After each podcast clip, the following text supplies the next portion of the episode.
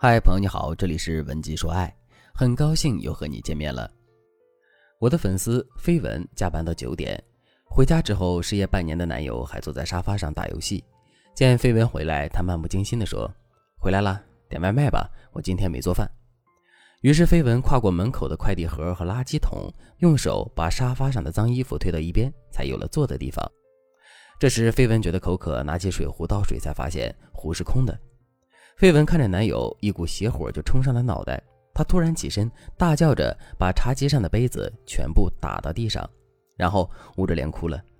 男友哪里见过这个阵仗，放下手机看着绯闻，眼里全是惊吓。绯闻第二天就搬到了闺蜜家里，闺蜜一听这些情况，也气得不轻，就对绯闻说：“失业半年靠女人养活，一个人在家只知道打游戏，这种男人你还不分手，留着等过年吗？”我给你随便介绍一个，都比这玩意儿强。你就是太软弱了。电话给我，我替你骂他一顿。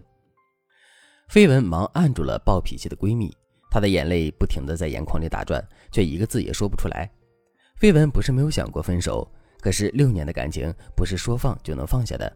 何况这个男人以前也不是这样的。无奈之下，绯闻才找到我。不止绯闻是这样的，我的粉丝里很多人都在问我。老公或者男友沉迷于游戏、钓鱼怎么办？并且这些沉迷于某个爱好的男人们都不再花心思去维系你们之间的感情了。这个时候，作为伴侣，你应该怎么办呢？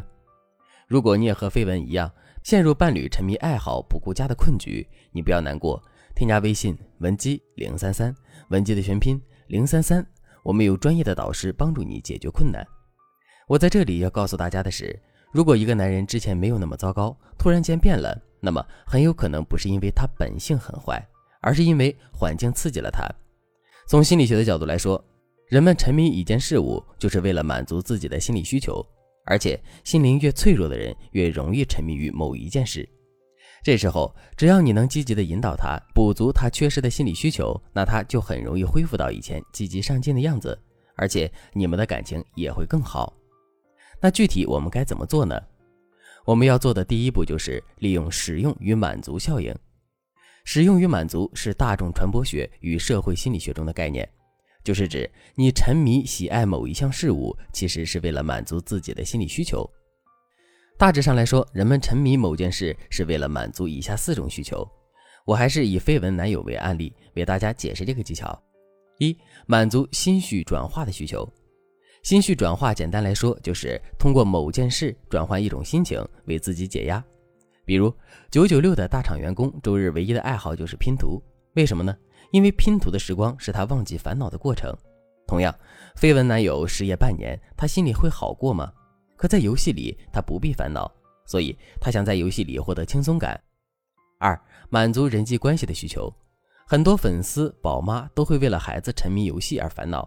其中一个妈妈就和我讲过：“老师，我儿子平时不打游戏，喜欢看书，但是最近只要同学一叫他，他不管干什么，立刻就去拿手机。我担心他学坏了。”于是我问他：“你儿子是不是很内向？”宝妈就说：“是的。”其实孩子不爱打游戏，同学一叫他就去，说明游戏根本不是重点，社交才是重点。孩子缺失的是友情的陪伴。要知道，人具备社会属性，自然有人际关系方面的需求。三、满足自我确认的需求，比如绯闻的男友在现实中遭受挫折和打击，自我价值感的缺失让他不得不通过其他途径寻找价值。比起现实中不断面试、不断被淘汰，在游戏里五杀自然更能让他获得成就感。四、满足环境监测的需求，比如很多人喜欢去钓鱼，不是因为喜欢钓鱼，而是为了在河边和其他人交换信息。有时候我们做了一些事情，是为了让自己不落伍。多数人的沉迷都是为了满足这四点潜在的需求。你可以分析一下你的伴侣缺失了什么，他想通过沉迷满足什么，然后你再对症击破他的沉迷，这样他很快就会从沉迷爱好不顾家的状态里走出来。比如绯闻的男友沉迷游戏，主要是为了满足心绪转化和自我确认的需求。换句话说，他是为了解压和找到价值。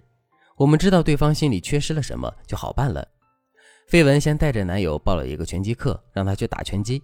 刚开始，男友觉得麻烦，可才上了两次课，男友就感觉到了发泄的快感。同样，除了拳击以外，很多户外的解压活动都能很好的发泄个人情绪，而绯闻也想尽各种办法让男友出门去靠近友好、爱运动的群体。人是社会性动物，经过与大家的交流之后，绯闻男友的心情也变得开朗了。对于男友的价值需求而言，满足他的最简单的方式就是你代替游戏给男友认可与鼓励。比如，你可以先不使唤他干家务，而是让他和你一起做饭聊天，并且你要学会边撒娇边麻烦男友来帮忙。你可以说。这个鱼怎么弄啊？你来收拾它，我害怕。等男生收拾的时候，你就说你认真做一件事的样子真帅呀。等他处理完鱼，你就可以说你真棒。不管生活遇到什么逆境，你骨子里都是那么温柔体贴。有你在我身边真好。今后你就可以延续这个说话套路，然后给男生提要求，再给予奖励。比如，你可以对男生说：“你今天烧热水了，真是越来越体贴了。那你可不可以去遛狗买早饭呀？”我把家里卫生做一下，中午给你做鱼。我知道你最体贴了。就这样，在女友的鼓励下，男生终于恢复了一点信心。当然了，一边让男生发泄愤懑，一边给他认可和鼓励还不够，关键在于你要让他对你产生类似于愧疚的情绪。比如，你可以故意打电话让男友听见你有多担心他，也可以抹着眼泪偷偷哭。等男生问你怎么了，你就假装自己没事。绯闻选择了第二种方式，他会默默地抹着眼泪哭。男生问他的时候，他说没事，然后一整天都闷闷不乐。晚上，男生再三追问，绯闻才说：“妈妈问我们最近怎么样，我说挺好的。我妈没说什么，但是给我转了两万块钱。我不想再找妈妈拿钱了，就忍不住哭了。”当下男生没说什么，但是过了一周，男生就去工作了。只是这次他没有眼高手低，也没有以前那么浮躁了。现在绯闻和男友的感情更好了，男友也变得上进多了。绯闻很庆幸自己当时没有提出分手，而是选择了拉男友一把。现在男友对绯闻的信任超过所有人，想必绯闻这辈子都会很幸福吧。如果正在听节目的你也遇到了和绯闻类似的问题，你可以添加微信文姬零三三，文姬的全拼零三三，让老师帮助你分析男人内心深处缺失了什么，并且老师还会手把手教你对症下药，改变他。无论是发什么内容，如何与男友沟通，老师都会给你最贴心的指导。好了，今天的内容就到这里了，感谢您的收听。可以同时关注主播，内容更新将第一时间通知到您。你也可以在评论区与我留言互动，每一条评论、每一次点赞、每一次分享，都是对我最大的支持。文姬说爱，迷茫情场，你的得力军师。